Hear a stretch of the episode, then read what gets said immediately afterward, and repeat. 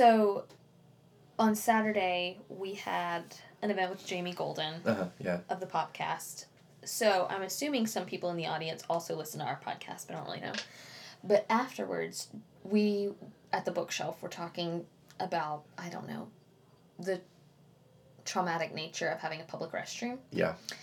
And Jamie was like, "Well, somebody in the audience was sharing with me that they were a customer at a store in downtown Thomasville." hmm and they asked where the restroom was and the owner told them oh it's back in the back and so she saw the bathroom and she peed and then the toilet wouldn't flush and Oh, she no. realized there's no water in this toilet Oh no.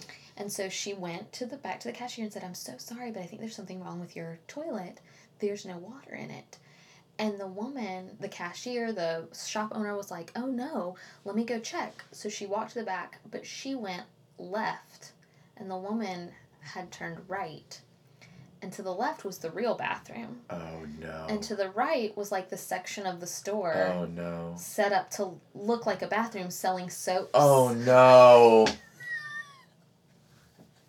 and she had peed in like the oh, display Oh toilet. no.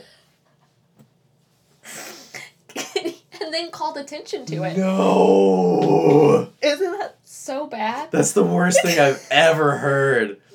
Donald Glover has a bit in his stand-up special Weirdo where his like foster brother did that but worse Uh-huh. in a Home Depot when he was like 8 Oh, nice. and they were just like everybody run.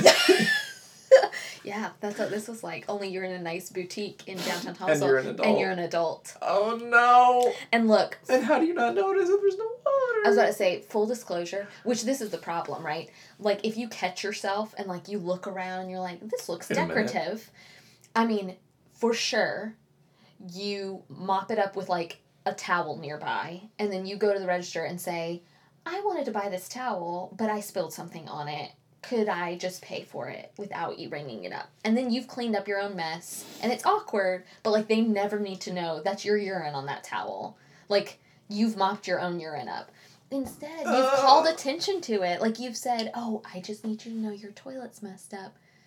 Uh, What do you do? No. I really wanted to know the end of that story. Like, I do you wanna- just never shop there again? Yeah. Yeah, that's the only answer. I thought that was a pretty bad bathroom story. That's a really bad bathroom story. Yeah. Thank you for sharing.